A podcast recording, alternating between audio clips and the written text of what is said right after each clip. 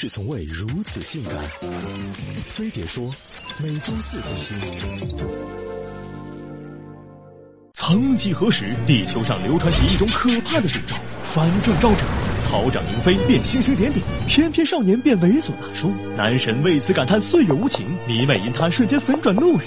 他号称毁容的前奏，眼蠢帮凶，不因你痛哭流涕而收手，也不受灵丹妙药的左右。他就是脱发。举头望明月，低头掉头发，这究竟是时间的魔咒，还是命运的必然？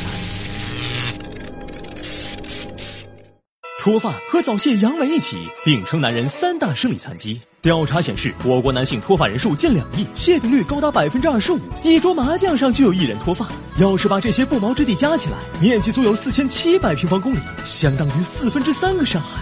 究竟从哪儿跑出这么多秃头？别相信体寒肾虚之类的江湖传说，百分之九十五以上的脱发都源于雄性激素分泌过多，且遗传为主。医学发现，脱发一般传男不传女。如果父亲脱发，儿子脱发的概率高达六成，这算是老爹逆袭儿子为数不多的机会。也不能全怪爹，作息不规律、精神压力大，也会加速头皮分泌雄性激素，导致头发一片一片一片一片。据统计，我国脱发人群集中在二十至四十岁，比上一代提前了二十年。其中不乏在烧钱烧脑、高薪高压岗位上战斗的都市白领，他们的发际线还往往和学历成正比。尤其那些金融 IT 界的年轻血液，都早早加入了秃顶豪华阵容，争做聪明绝顶的人。脱发就像大陆板块分离，它一般从前额头顶两路同时开工。你每天起来巡视一遍不完整的领土，发现，哎，我操，又少一块。整个迁移过程短则数月，长则几年，时期不同，画风更不同。前面秃的叫望庐山瀑布，中间秃的是绝情地中海，全秃叫。伤心太平洋，还有不按套路秃的斑秃，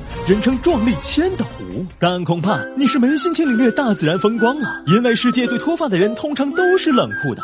脱发的一生是苦闷的一生，一路上少不了质疑和嘲笑，就连相亲市场也不给好脸色，早早的在形象观给你判了死刑。好不容易自己找了个喜欢的，人家也不眼瞎，你爱上一匹野马，可你的头上没有草原呐。眼看头发渐薄，壮士们有的吹拉烫，发动立体优势，也有的亲自动手，南发北调，西毛东输。中间秃的坚持党中央，边上秃的就支援地方，灵活变通，调动有度。实在憋急了，就鼓捣起各种野路子，什么鸽子粪、山羊尿、动物油，怎么重口怎么整。可惜都然并卵。到今天，制秃市场愈发紧俏，江湖骗术也大行其道。有的自吹科学秘方，五天止脱，七天生发，不打针，不吃药，不反弹，就差大师当面开光了。还有朋友圈养生党，吹出各种食补套餐，真是套路玩的深，谁把谁当真？事实上，到目前为止，脱发都没有特效药，理论上只能通过降低雄性激素水平来缓解。可这么整，跟化学阉割也没差了。要钢枪不倒，还是一头秀发，这是个问题。